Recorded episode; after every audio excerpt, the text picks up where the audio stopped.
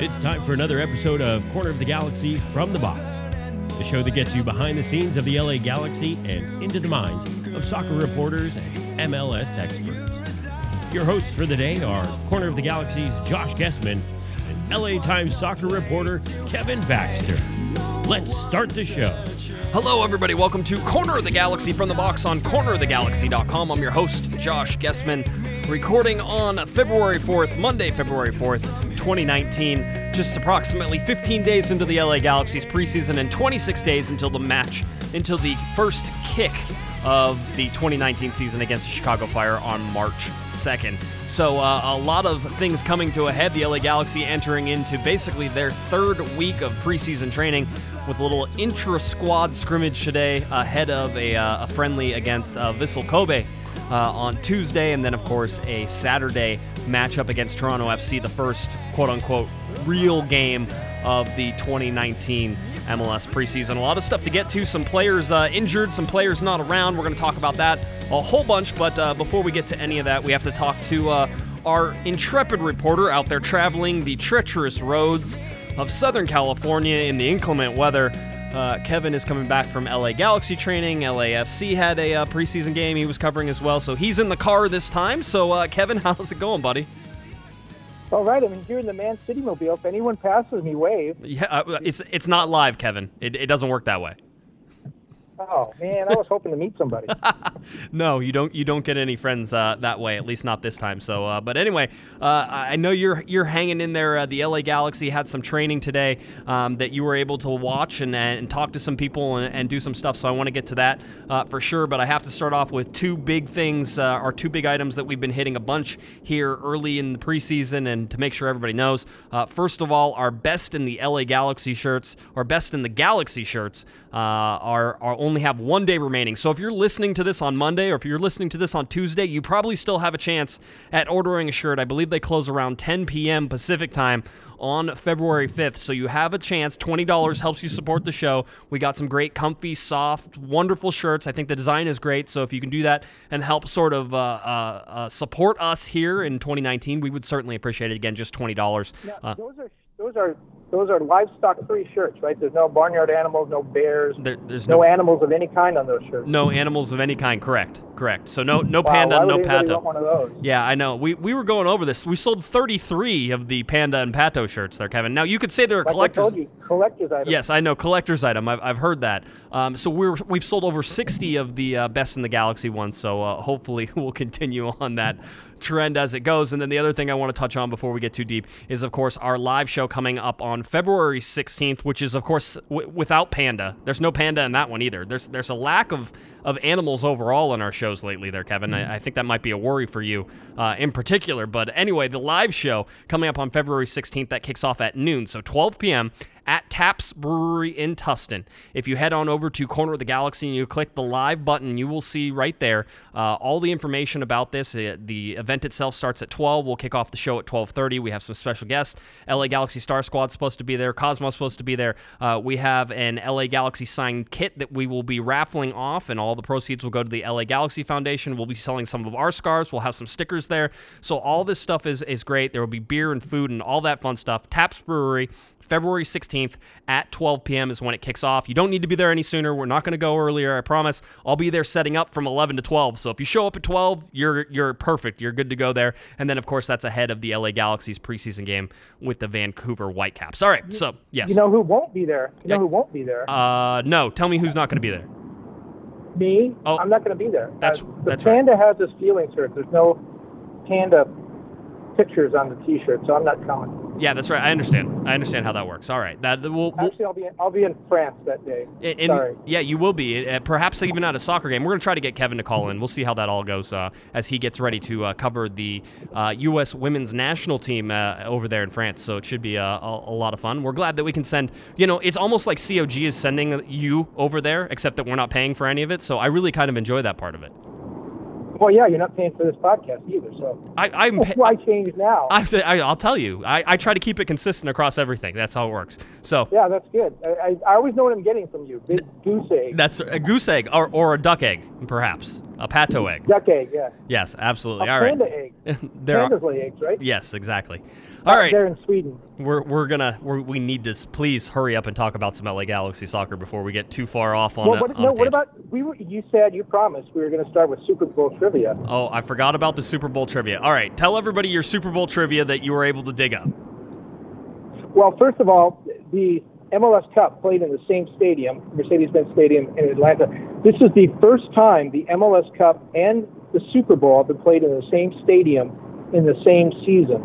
Uh, and the MLS Cup drew 3,000 more people than the Super Bowl did. The live audience was larger for the MLS Cup than the Super Bowl. Also, this is the third time in five years that two MLS owners met in the Super Bowl. You have Stan Kroenke, who owns Colorado Rapids, and Robert Kraft, who owns the New England Revolution. Uh, third time in five years that two MLS owners have met in the Super Bowl. Robert Kraft's Patriots have won all three of those games, although Robert Kraft has never won an MLS Cup. That's right. Uh, the Revolution have been there six times, and they have never won.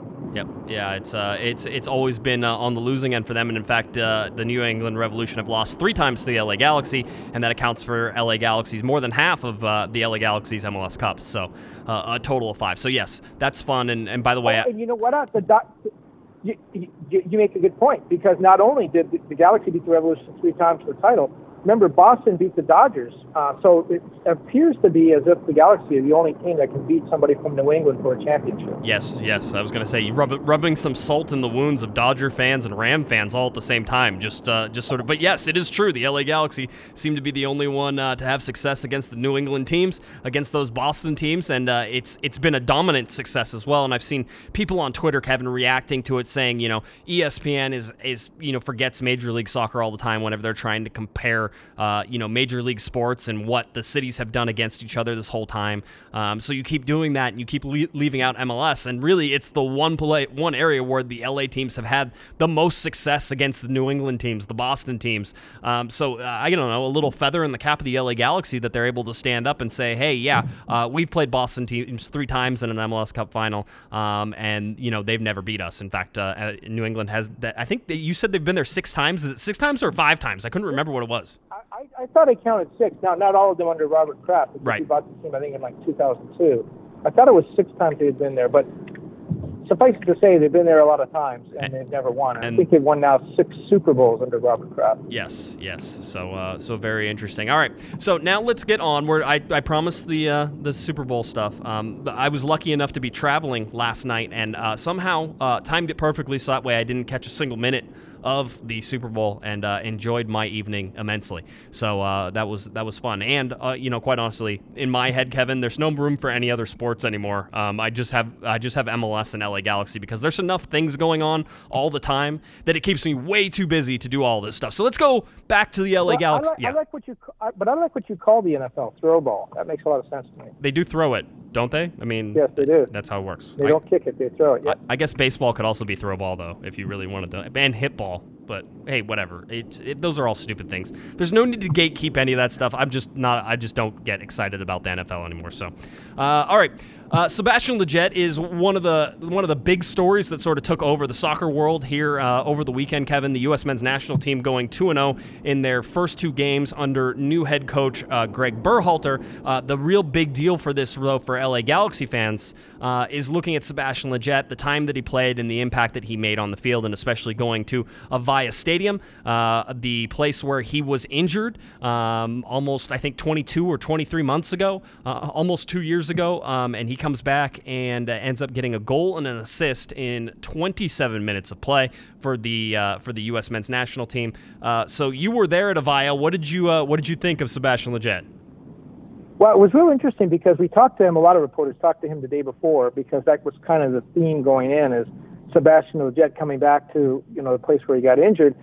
Uh, He talked about it, but he seemed really uncomfortable and said that when he took the field for training, he would sneak a peek over at the area, but where he got hurt, but didn't really want to think about it.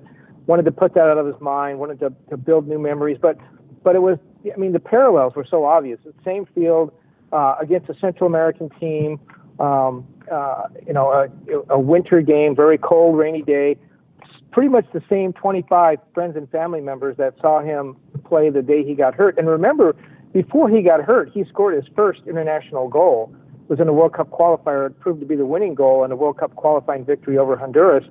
So now he's back to play for the national team again in Avaya. First time back there because the Galaxy played their MLS games at Stanford Stadium. It was Sebastian Lletget's first time back in Avaya. He learned to play soccer playing for a club team about a mile away before Avaya was built. Um, so there was just all kinds of things going on there. Um, so he comes on, as you say, comes off the bench, 27 minutes left in regulation. He scored the first. It was a scoreless tie again, as it was when he scored against Honduras. Uh, much later in the game, though, scores the first goal into the same net at almost from almost the same place as he scored against Honduras. This time he scored with a header as opposed to using his foot. Um, so the U.S. It, now it's ahead one to nothing. It's going to win two to nothing. Then eight minutes later, he had an assist on a goal by Paul Arriola. The assist may have been much prettier than the goal. It was a, a, a really good play. Yeah. Uh, Chris, Christian Ramirez of LAFC headed the ball forward to Sebastian Lletget right into his path. His one-touch pass to Arriola set him up perfectly for the goal. And then afterwards, uh, we could see Sebastian Lletget at midfield, and he kept putting his hand over his face. And at first, I wasn't sure if he was wiping. It was raining. Maybe he was wiping rain off or whatever. And I asked him afterwards if he was crying, and he said, "Yeah, that he was. That the emotion just got the best of him um, when he thought about how close his career came to ending, coming back again in front of family and friends, and and redeeming himself and really exercising those ghosts that that he admitted finally uh, were there at Avaya for him. That it was a real mental obstacle for him to take the field that day. And I thought he looked great, you know, and he looked really good in the first game with the national team against Panama a week earlier right. in Phoenix. He would have had a goal, but as he as he set himself to shoot, he slipped and fell. Otherwise, he probably would have had a goal in that game too. Yeah, I mean, this is uh, this is really good news. I, I, think for the LA Galaxy, Kevin. It's a it's a guy Sebastian Lletget who came on, you know, strong in the last eight, nine, ten games last year. Um, you know, ended up I think putting about three goals into the back of the net. Not that I think that his position is is goal scoring anymore. It's more maybe distributor in the center of the field and you know trying to sort of be a good partner with Jonathan Dos Santos. And um, you can look at that. But I mean, you know, we talked about this. I think all the reporters, everybody who was following Sebastian Lletget um, before for that 2017 season and sort of looking at what he was going to be able to do and how much the LA Galaxy were going to depend on him that year, Kevin. That was going to be a big year for Sebastian Lletget. Everybody was sort of calling it, you know, his coming out year. Um, he gets injured. Uh, that throws everything off in terms of, you know, his progression and what he's been able to do. And really, he didn't start hitting his stride and looking comfortable again until, you know, well into the second half of the season last year in 2018. So you're seeing now almost like the delayed reaction You're seeing what we all thought, Kevin, would be the the the logical progression of Sebastian Lletget's career, which would be, you know, he's going to take a step forward. He's going to pick up his game. He's going to get that confidence of being a guy who plays, you know, all 34 games, plays all the minutes and thing, and he's a he, he's really hitting his stride, sort of, you know, in his in his pe- in the peak of his athletic career. And this is the Sebastian Lletget that the LA Galaxy needed and were expecting. And it feels like, you know, knock on wood, that everything's trending in that direction again.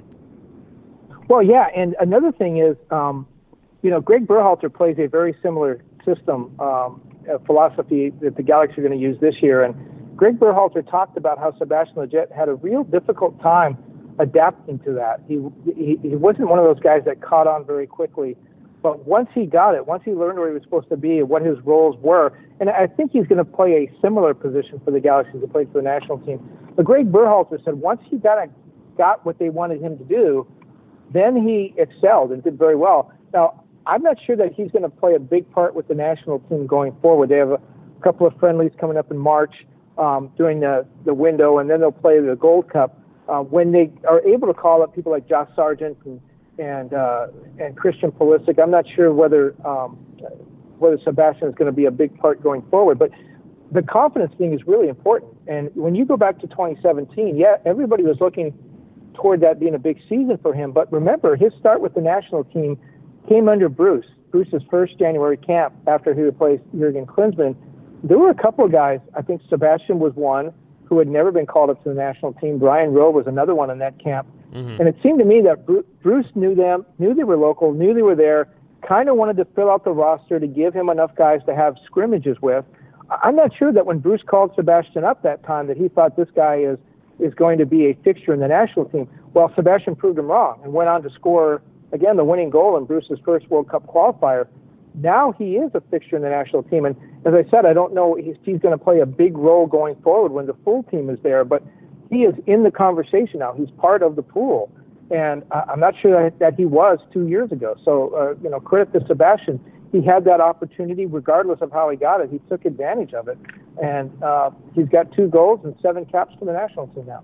Yeah, I mean, I, you know, I sort of tweeted afterwards. I said uh, exactly what you were saying, Kevin, which was, you know, he's now in the conversation. He has made it that he can make an impact coming off the bench. That he can do, you know, he can be a player that knows where to play in his position under Greg Berhalter, and that he at least has to be in the conversation. He at least has to be a guy who is a, you know, a good sub. And Kevin, I mean, we talk so much about starters for clubs and, and how it works. And certainly for the LA Galaxy, I think Sebastian Lletget is a starter and he should be a starter and, and, all those things. But whenever you step up onto sort of a U.S. men's national team understanding and, and sort of understanding where Sebastian Lletget might play, he's probably not going to be a starter. He's probably going to be a sub. So the fact that he shows an impact from that substitute's role, understanding what his job is, understanding the limited amount of time that he has, again, it opens up sort of the broader understanding of what it means and what he and what he can do to affect a game, and whether that's starting or whether that's coming on as a sub. Uh, Sebastian Lletget seems to be in a position now to sort of take his game to the next level. So I mean,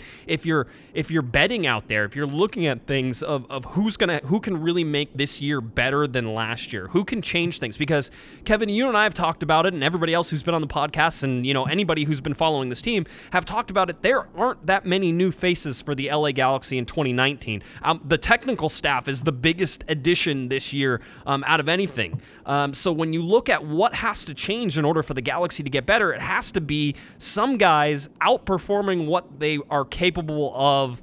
Um, you know, last year and, and making that improvement. And I mean, there's even some stats that show that the LA Galaxy may have over um, maybe maybe overachieved a little bit in 2018 in terms of you know what they were expected to do and what they actually did. And if that's the case, if those stats are correct, um, when you look at like expected goals and all those fun things, I mean, listen, I don't like to get deep into it, but the bottom line is that some of those stats show the Galaxy outperformed really where they should have been. Uh, in fact, their goal differential I think is a plus six. So if you looked at the expected goals versus actual goals that they scored, they were a plus six. So they actually scored six goals more than they were expected to score. And you go back and look at the one goal games the Galaxy played throughout the entire season, you could see where points were picked up or dropped uh, in a bunch of different places uh, to show really how big that six goals could be a difference. Um, so if you're gonna see, if you say, if you and you believe that the LA Galaxy may have overachieved a little bit in 2018, you need to have significant improvements from guys who maybe had quieter years in order for 2019 to be any different than 2018. Well, and you're right about the the spark. You know, he uh, Sebastian came off uh, came on rather late in the second half against Panama I believe the U.S. scored two goals with him on on the field. Yes. Then they scored two more in San Jose, which he uh, had one of the goals and then had an assist on the other one. So he did make a difference, and and Greg Berhalter pointed that out that he came off the bench and he did provide the spark that the team wanted him to provide. It. Another thing that imagine if Sebastian had missed the first month of, or well, I guess he missed two weeks, two and a half weeks of Galaxy training camp. Imagine if he missed that and was playing a different style. Right. Given how Greg Berhalter talked about his his difficulty grasping it at first. Now he comes into camp. Not only is he completely uh, fluent in the style, but he's actually excelled using it. So he has the understanding mentally. He has the confidence that he knows how to play that, and, and then he just has the confidence in, in himself now that he's past the injury, that everything is good, that he's back to where he wanted to be. He said he told us too that he didn't think that he still thought he was climbing. He thought when he was injured in March of 2017, he thought he was at the top of his game. He was as fit as he's ever been. He was playing as well as he's ever played. Uh, and he said he's not back there yet. He's still climbing. Obviously, given his performance against Costa Rica, and yes, it was a very young Costa Rican team. It was much better than the Panamanian team the U.S. beat. But it, it was a challenging game. I mean, it wasn't like he was just playing, uh, you know, a high school JV team. They were challenged by Costa Rica. Um, so, uh, you know, I think Sebastian comes out of that game really feeling good about where he is fitness wise, where he is mentally. uh, and where his skill set is. Well, uh, Sebastian Lletget, I think as you've said, uh, Kevin has already returned to training with the LA Galaxy. Uh, was on the field on Monday, a rainy Monday, uh, for the Galaxy as they got back to their, uh, as I said, third week of preseason training. And and once again, the two a days are done, Kevin. No more two practices a day, which you sort of see things start to uh, taper off in terms of you know the actual physicality and and sort of you know Javier Valdecantos and running those two a days and trying to you know basically uh, burn those guys out or build them up is is really the the bigger thing he was trying to do there.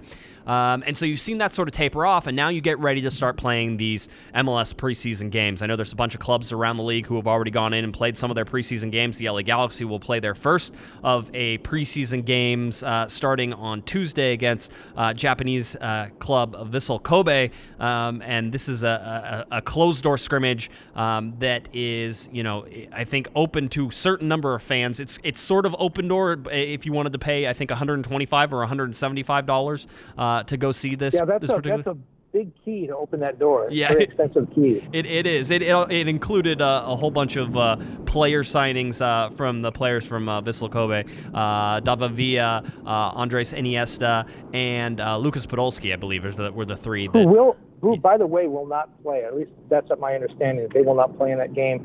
They'll play, I believe, if they're going to play, they're going to play in the night game tomorrow night at Orange County Pretty Good Park. Um, they will uh, have a game Tuesday night against, I believe, Orange County Soccer Club. Yeah, that's the that's the plan. People were asking, are they really playing, you know, two games in one day? And the answer is yes, they really are. Um, how much of a game it is on Tuesday is is sort of left up in the air, and I, I certainly think you're going to see a whole bunch of reserves and guys who are there um, to do that, um, play from both sides. Um, we'll see what the LA Galaxy ends up trotting out. The Galaxy were in training on Monday, Kevin, doing an intra squad scrimmage. Um, you know, just from uh, from the reports that we got uh, from you there and uh, and from other things on Twitter, uh, it looked like the LA Galaxy were rolling out at least on one side of a, a fairly close to starting lineup, or at least a, a possible starting lineup uh, on one side, uh, and that included Ola Kamara and Zlatan Ibrahimovic up top, that Romain Alessandrini on the left, Sebastian Lletget and Jonathan Dos Santos filling in the center. you had Uriel Antuna, the youngster, the loanee for Manchester City, 21 years old, uh, on the right hand side of the midfield. Uh, Jorgen Skjelvik playing at left back. You have Polenta and Steres. So Diego Polenta, we were going to do a thing says where in the world is Diego Polenta? Uh, we told you on Thursday night that he's training with the LA Galaxy, and again, he's training with the LA Galaxy, uh, and he continues to. So Diego Polenta will be uh, will be there in the center back. Daniel Steres was next to him for a little while, I think, until Dave Romney uh, eventually subbed out for that, and then Rolf Feltscher on the right hand side. At least that's how uh, they started at one point. So uh, Kevin, you were there at training today, dodging the raindrops uh, as most pandas do. what did you What did you learn at training today?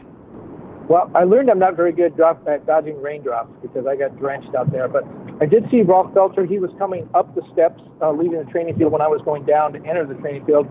Um, he, as you said, he was playing in the scrimmage. He had some sort of a leg issue. Didn't appear to be very serious. He wasn't in any pain that I could tell.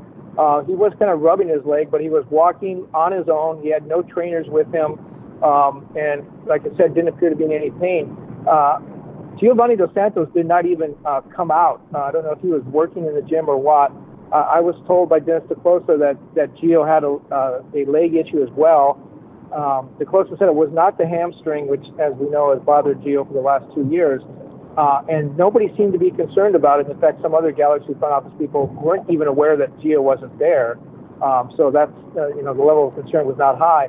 But uh, maybe it should be because this is, again, I don't know the, the particulars, but we all know how many training sessions Gio uh, did not t- participate in the last couple of years with different leg issues and different cramps and, and all kinds of injuries.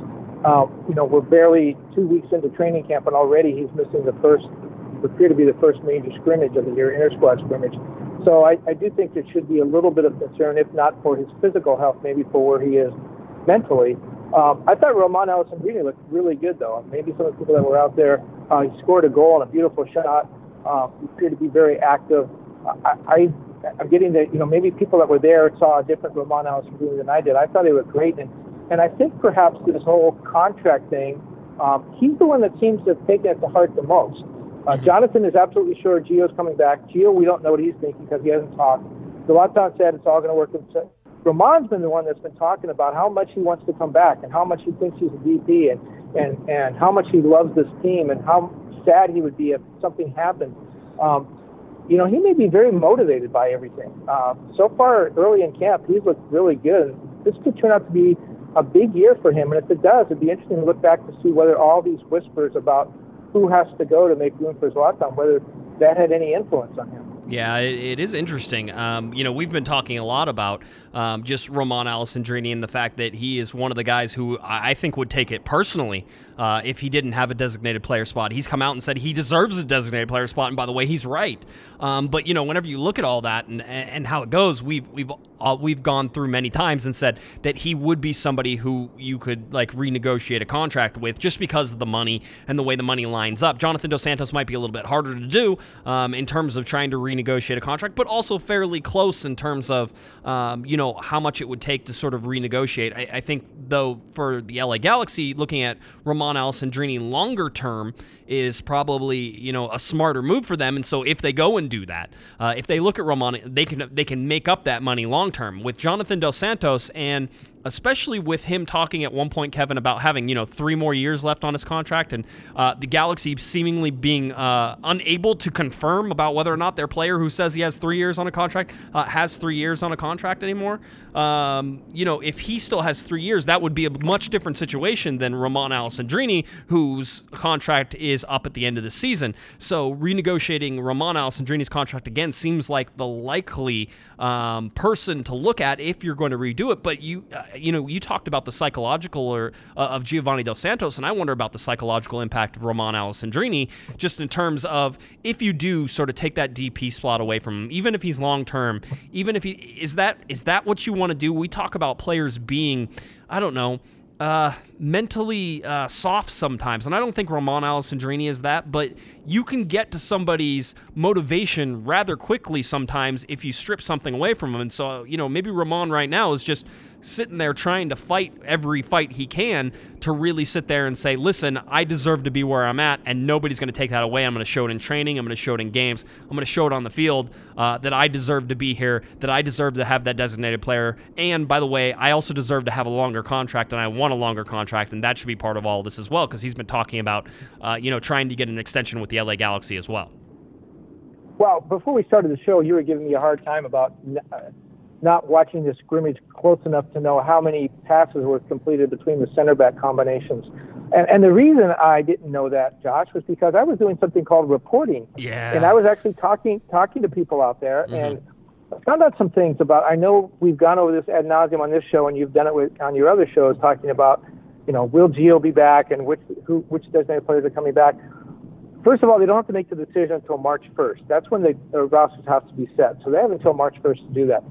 Secondly, if the Galaxy decides to buy Gio out, which I know some fans are hoping for, um, that is not just the Galaxy deciding on their own.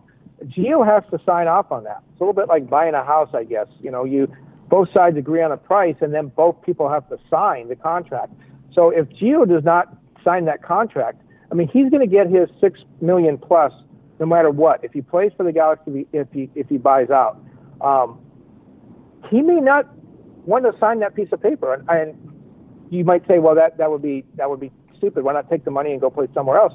Well, there may be something, you know, to wanting to stay with his brother. There may be something about not wanting to be the guy that gave up on his career in MLS. There may be a lot of factors that keep Gio from signing that piece of paper. And if he doesn't sign that piece of paper, my understanding is then he remains uh, a member of the Galaxy as a DP making six million dollars. And so when you talk about what seems to be the easiest thing, again, you, you look at Romain Alessandrini, just under $2 million. They need to buy down about half a million dollars to get them under the 1.5 that they could use TAM money uh, and other resources to, to keep him on the roster as a designated player, or without being a designated player, excuse me. So what's in it for Romain? Well, he wants a long-term deal. He wants an extension. So I, you know, again, we've talked about this before. The Galaxy go to him and say, look, we're going to take $500,000 from you this year. We're going to extend you two to three years. We're going to give you a, a, a sizable raise. You're going to get your money down the road. Uh, we're going to get out of this little problem that we created for ourselves. And you get what you want, which is the stability and the knowledge that you're coming back. They should not blow this with Ramon. Ramon is a guy who's now applying for a green card. He set down roots here. His first off season, he stayed here, didn't go back to France.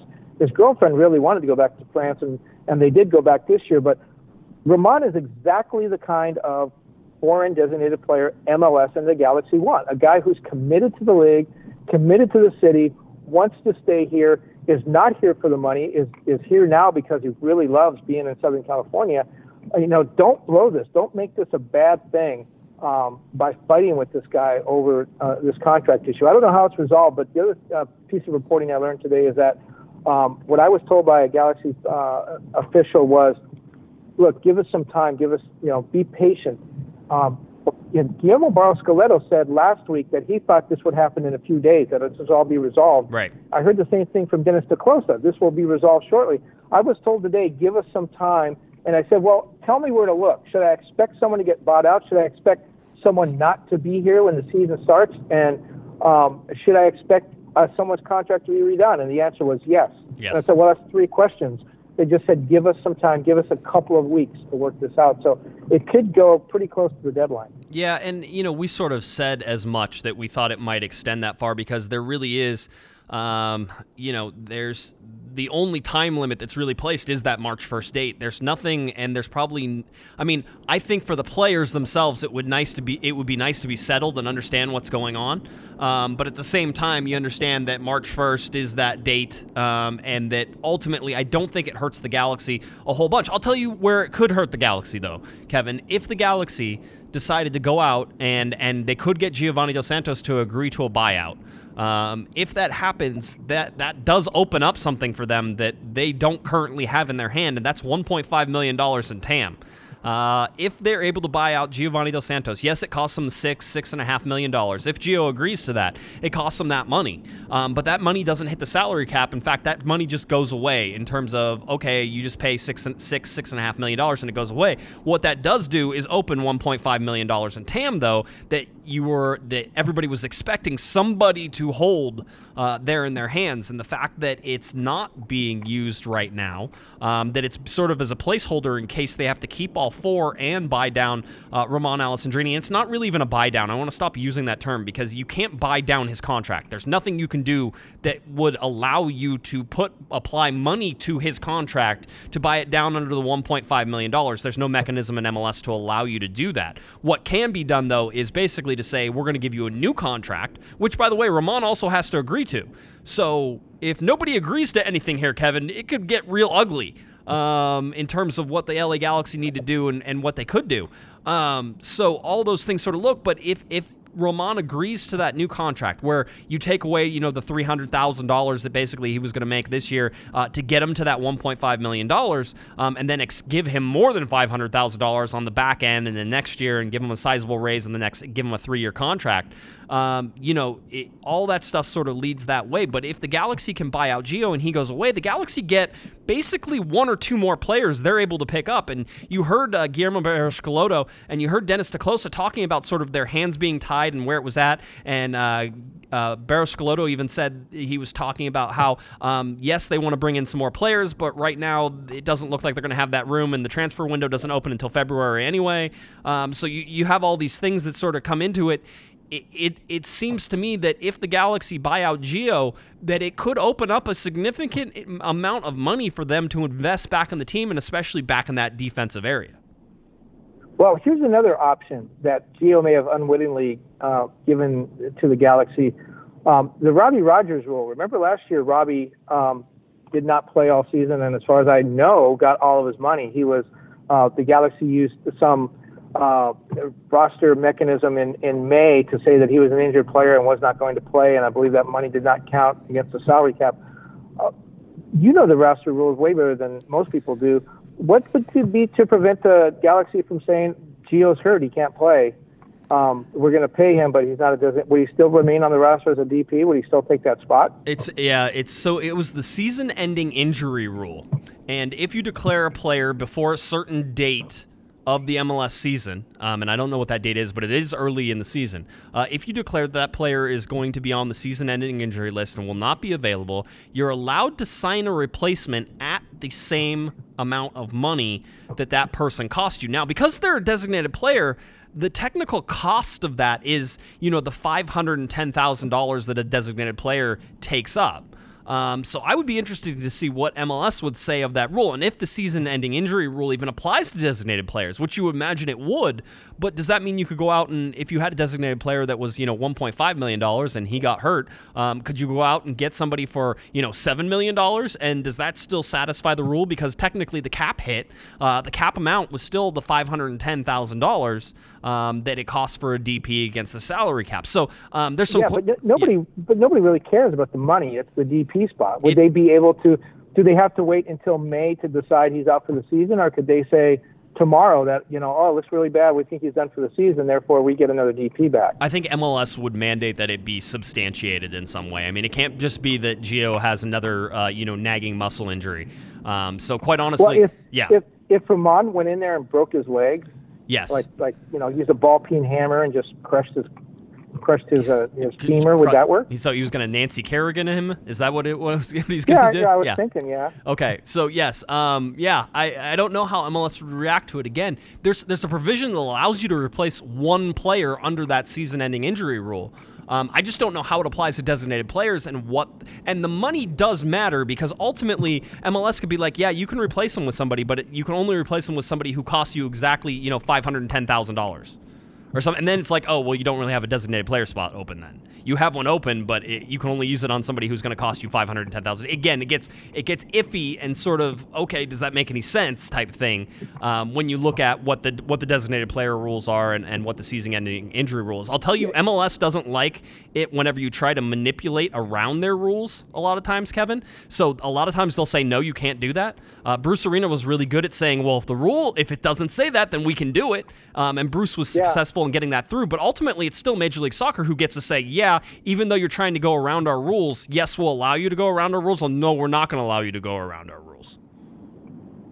Well, I, I think it, it would seem to me that to the consternation of the rest of the league, MLS is going to smile on the Galaxy whatever they do because essentially what, what, what MLS gets out of this when all is said and done is they get Zlatan Ibrahimovic in the league for one more year. Right. Um, and, you know, the Galaxy needs to find a solution to that. Now, we know that Zlatan's not the guy that's going to go. It's going to be some, the Galaxy will lose somebody else, but uh, the bottom line is they're, they're going through all this pain and misery to keep Zlatan, and I think MLS is going to be only too happy to see that happen.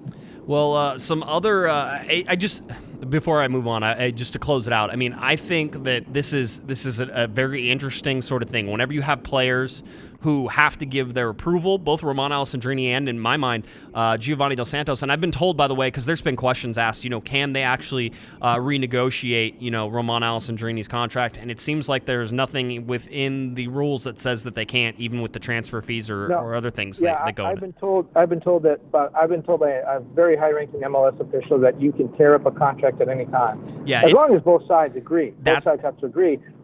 That's and the, the union.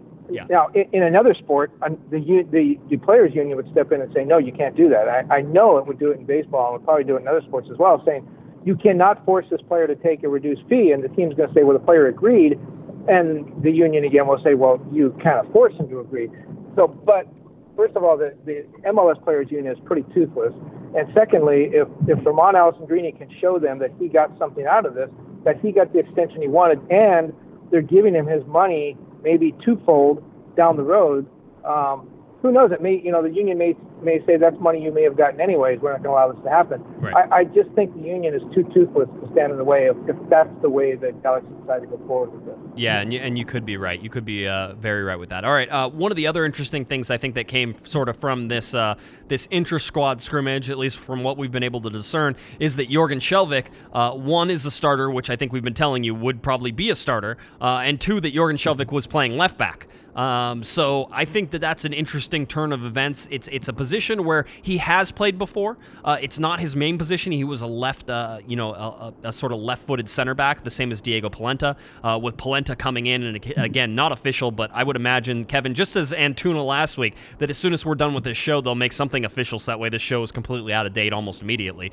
Uh, that usually happens Well, yeah, anyway. I mean, the, the idea that they haven't made it official already, he was out there training. He's been training. He was practicing. It's not because his LA Fitness membership expired and he needed some exercise.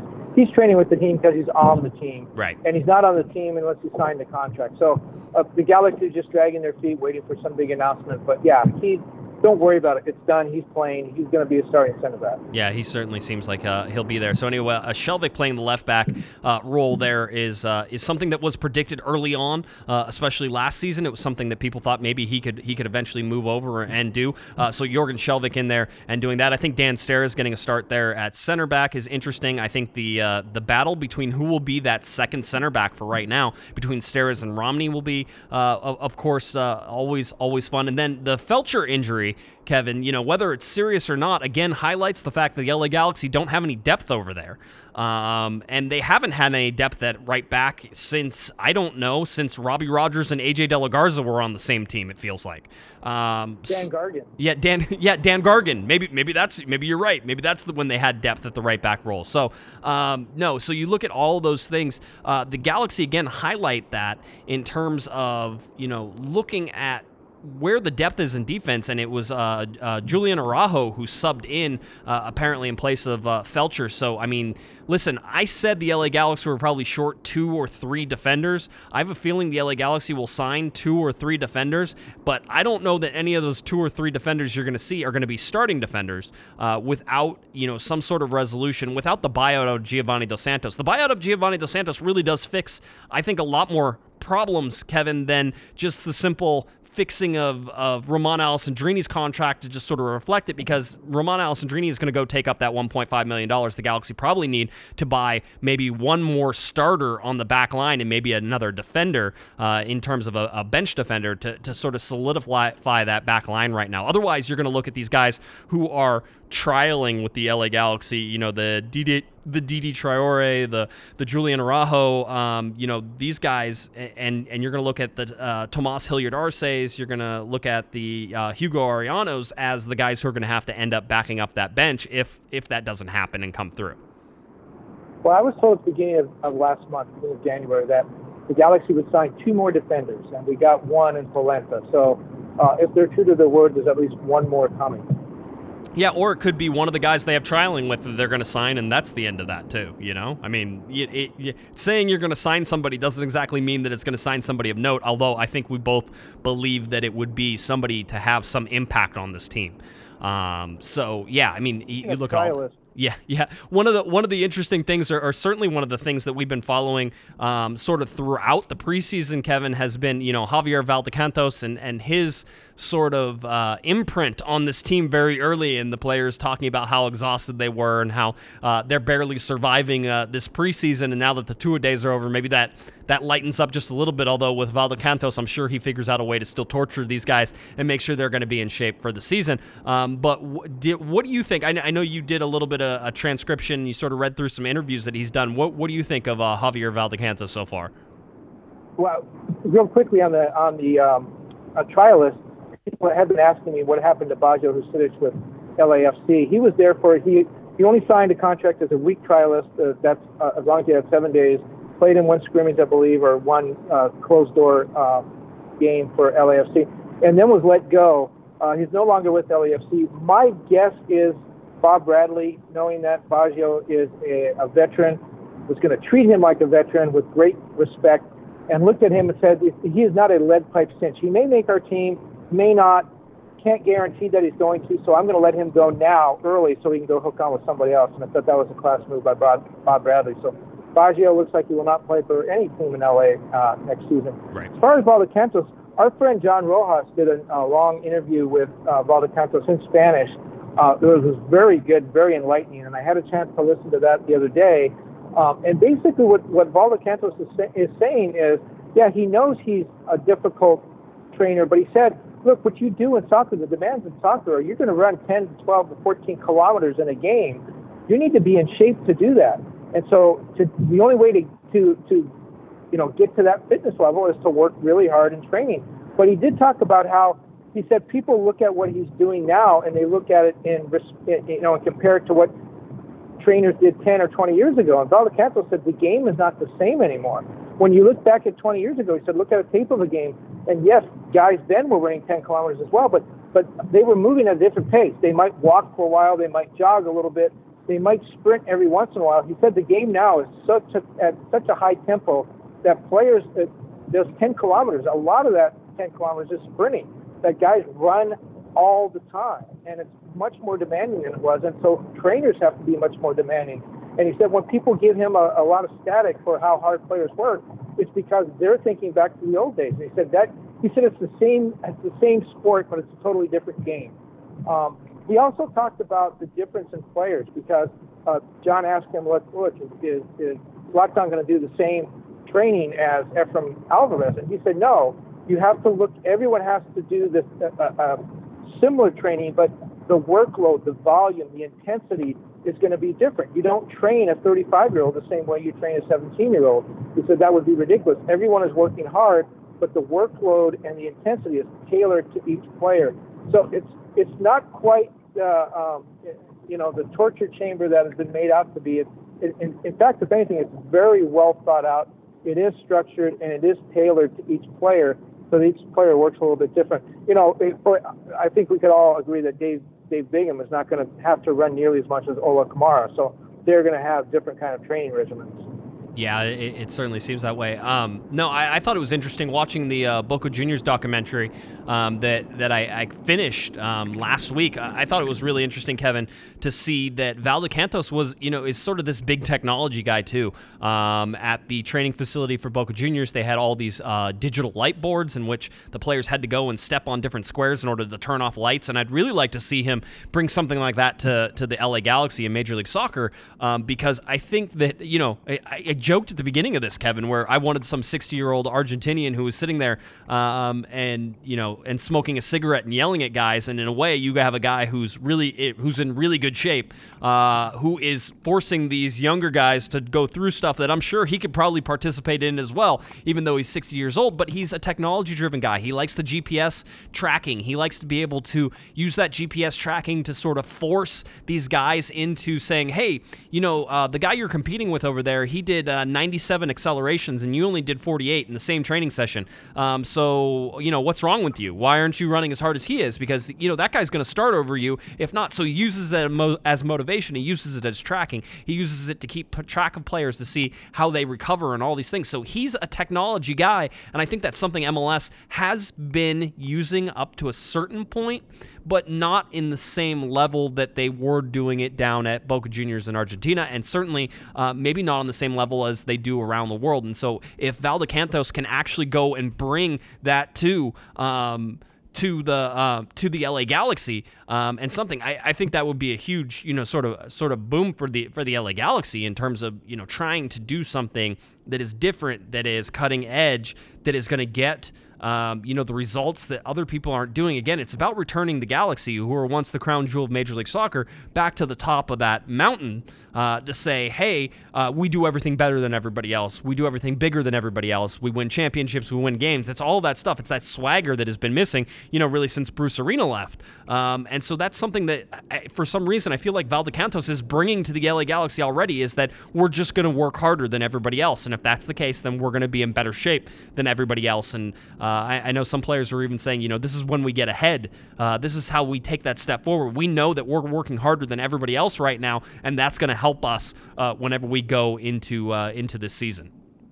Well, yeah, that's what Bradford Jamieson said. That yes, this is really hard right now, but we're going to be able to pull on this when it, you know, in the middle of the season when we're all tired and we're going to play a hot game in Houston. We're going to be able to look back and say we got this because we trained so hard in the off season. Another thing that Valdecantos talked about is you and I talked a couple of weeks ago about look, if you're training, as he admitted, these guys are training to run 10 kilometers. Well, you know, when I was in college running track back in the days of black and white TV, we trained a totally different way to run 10 kilometers than the Galaxy training. And Valdecantos had an answer for that too. He said, this is all sport specific. You were running 10 kilometers in a circle. You were not running with a ball at your foot.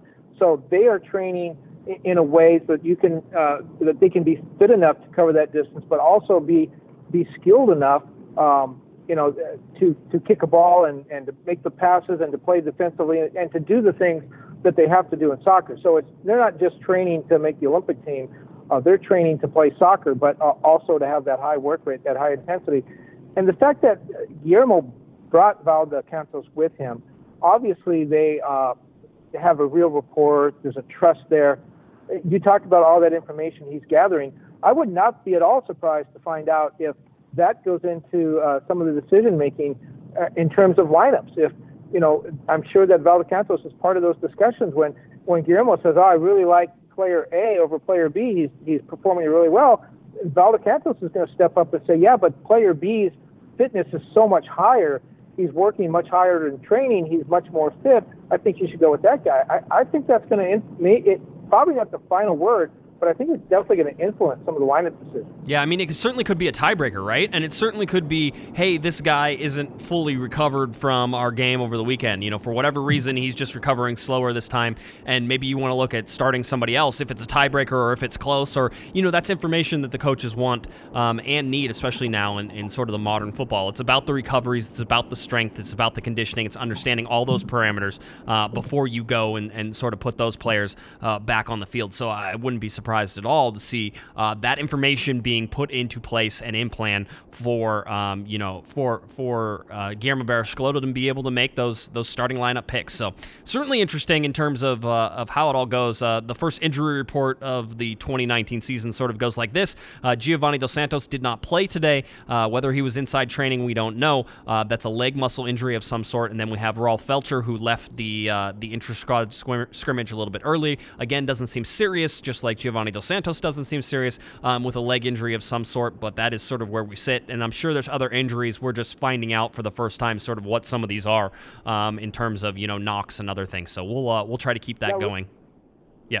Remember, Feltscher missed a lot of time last year with an injury, but it wasn't uh, a leg injury.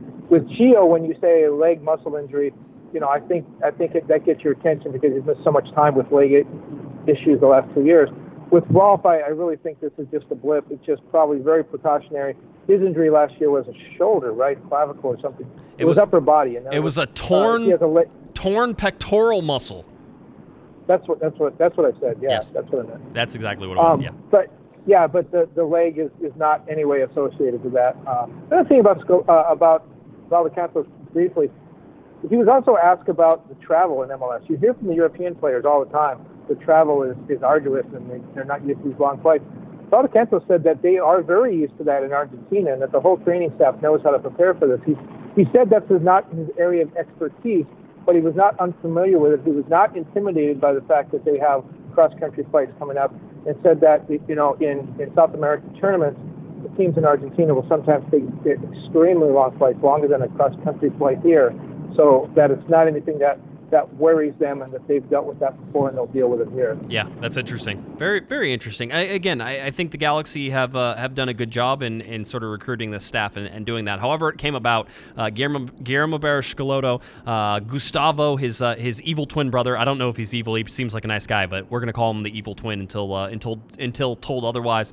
Um, and then, of course, uh, Dennis te Kloese seemed to be sort of rounding this out. I, you know, I feel like everything is the momentum is certainly trending up for the LA Galaxy in terms of what they have have, but it's also the beginning of preseason and you're making a lot of assumptions on a bunch of different things. Uh, the LA Galaxy, Kevin, will of course start uh, start their preseason uh, scrimmages with the Tuesday game against Vissel Kobe, which we already told you about. We told you about Toronto FC uh, coming up on Saturday. If you're looking for streaming information, the Saturday game will be streamed by the LA Galaxy. Uh, that's what I'm told by the uh, representatives there. tomorrow's closed door scrimmage will not be screen will not be streamed, and nor should you expect it. I don't know if if you're headed out there, Kevin, I think Larry Morgan, not on Twitter, is going to uh, attempt to be in attendance. Uh, so we'll uh, we'll try to have some updates. I'll have Larry text me, and then I can put that on there. Yes who paid the 175 for him to get in? Yeah, I we, the Galaxy. The T-shirt sales. He, he's he's a, he's a small dude, so he just sneaks in under the. No, Larry's Larry's a tall guy. Um, no, he, he's allowed. So open to the media, closed to the general public outside of the uh, the ticket sales, but not streamed tomorrow, and nor should it be. I know there were people who were like, "Oh, you should definitely stream that game scrimmage." No, no, you definitely should not. It, it means overall, it means nothing uh, in the grand scheme of things. It's a wacky sort of game, my guess is. You could even see end up seeing three lineups uh, in terms of a 30 30 30, or you could see two 45s uh, and, you know, different lineups and, and different minutes, and, and so the results of this mean nothing uh, in, terms of uh, the overall. Saturday is a little more formal, and so we can learn a little bit more from Saturday. But I wouldn't expect to see guys going past you know 45 or 60 minutes on Saturday as you sort of build up to this full game fitness that we've seen. But maybe we'll see something different from Guillermo Rivera Maybe these guys are ready, and he's going to push these guys to go 90 minutes that way they're tired. Maybe this is all part of the training thing. So we'll we'll learn a little bit more on Saturday as we start to sort of uh, do some of these things and, and sort of take a look. Um, I do have some uh, some some Galaxy uh, questions from our listeners, Kevin. So if you want to uh, tackle those, unless you have anything else that you want to get to. No, let's let's go. Okay, so uh, our first question comes from uh, Galaxy Fan Talk, and Galaxy Fan Talk says, "Does the starting lineup for the scrimmage tomorrow tell us anything about what the team thinks their lineup will be for the season opener?" Kevin, what do you think? No, because I think you're probably not going to see Feltscher. I would I would guess you would not see Feltscher. Probably not going to see Giovanni Dos Santos. I don't think that means anything.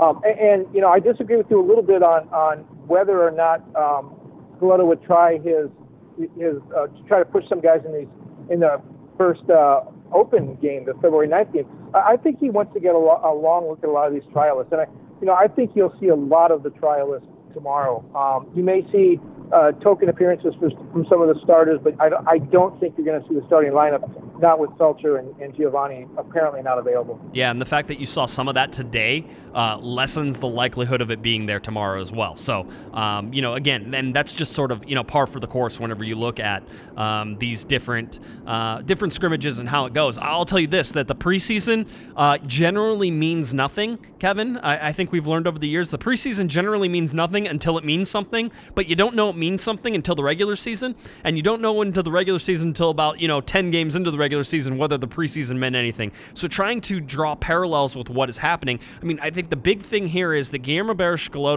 was really talking about a team that worked well together, Kevin, that understood each other, um, and that had that chemistry. And you have a team that is mostly returning. So if you're looking for anything in the preseason, it's that they're building on that familiarity that they had last year, that they're able to understand each other. So, you know, you would hope this year that the Galaxy don't start off as slow as they did last year because they already understand each other and, you know, everybody's sort of already thinking in that one mind and introducing the few new names that you have in there, you know, is sort of the only chemistry issue that you might have. So uh, for me, anyway, uh, that's what I'm looking for in the preseason as as it continues and, and goes forward. You have anything to add to that, or can I go on to the uh, next no. one?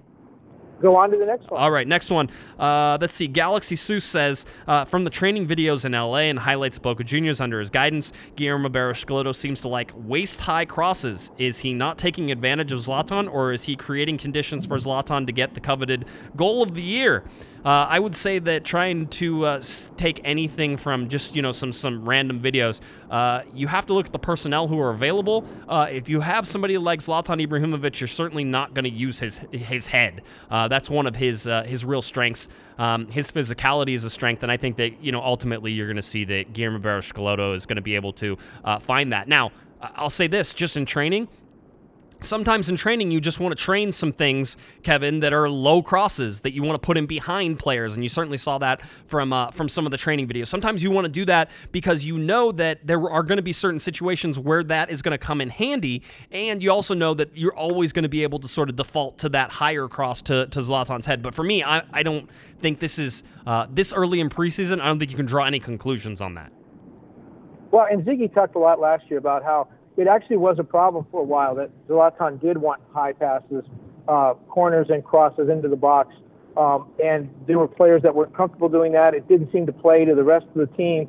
Uh, the point is, Zlatan wanted the, the high ball, and it was an issue last year. Um, so I, I think you'll see that again next year, obviously, or this coming year. I think Zlatan's made it very clear how he wants the ball. He's the he's the star. He's the guy with the 22 goal season. So yeah, I wouldn't read anything into those videos. And, and you're absolutely right. It, it depends on the skill set. If you have a guy that's great in the air like Zlatan and has that height advantage, you can give him the ball uh, the, the you know the way that he wants it. You have a little guy like Landon Donovan, the ball's going to come in quite a bit lower.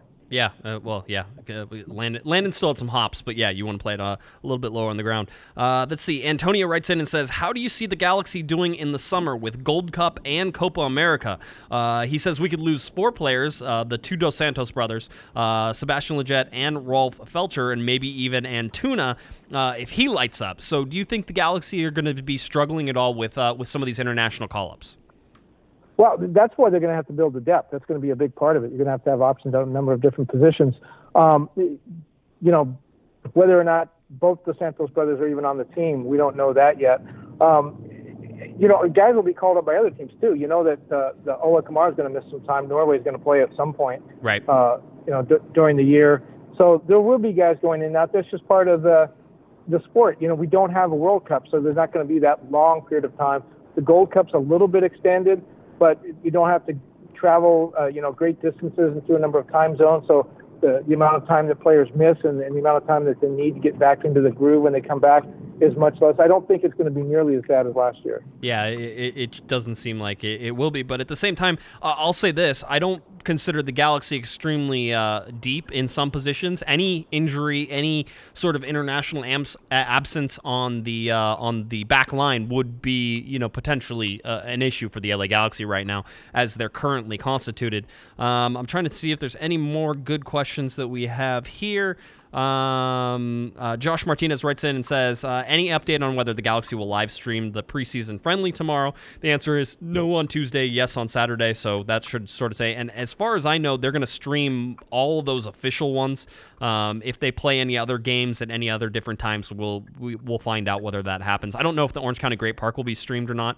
Uh, that will be interesting. But you know, you can always just come down to the pregame uh, for our live event on Saturday, February 16th at Taps Brewery in Tustin, which is just about 15 minutes away from the Orange County Great Park or the Orange County Pretty Good Park, as Kevin would say.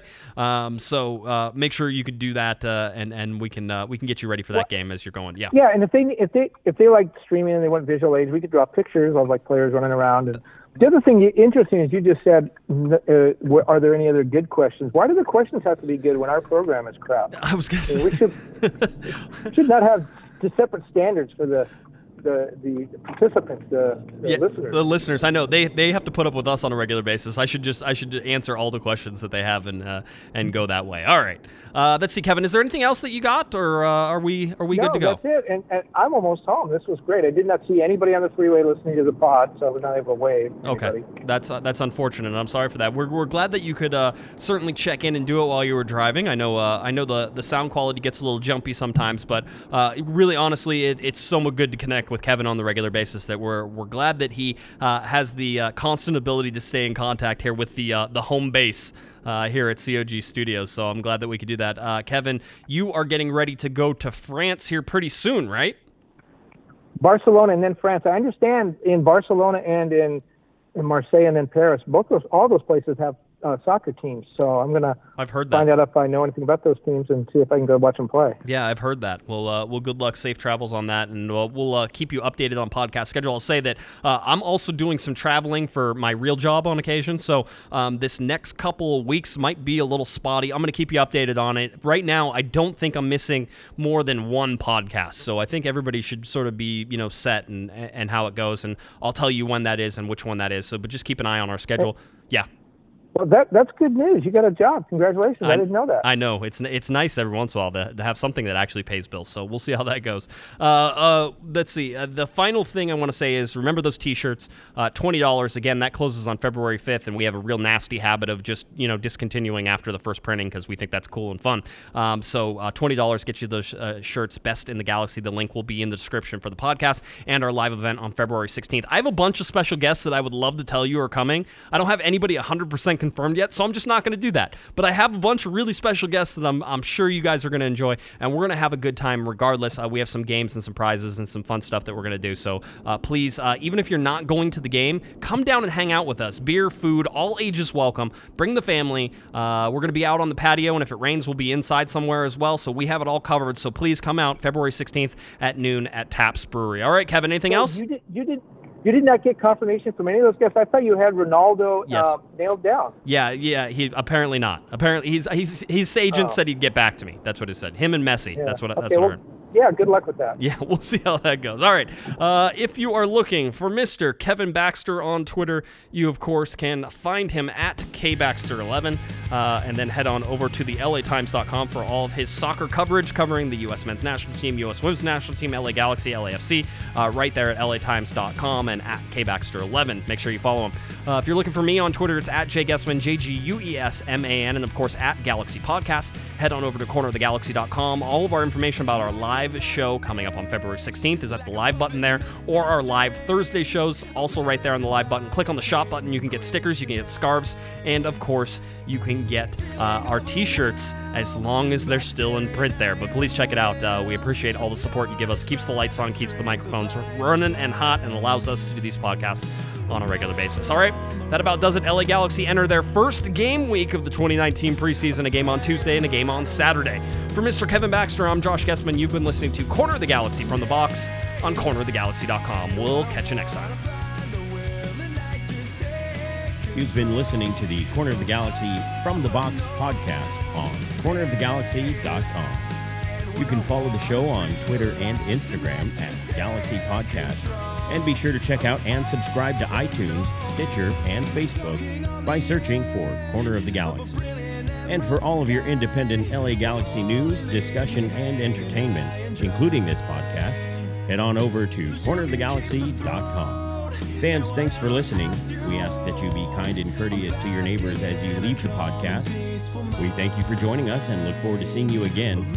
Until then, I'm Michael Arajo, and on behalf of the entire Corner of the Galaxy crew, goodbye, everybody.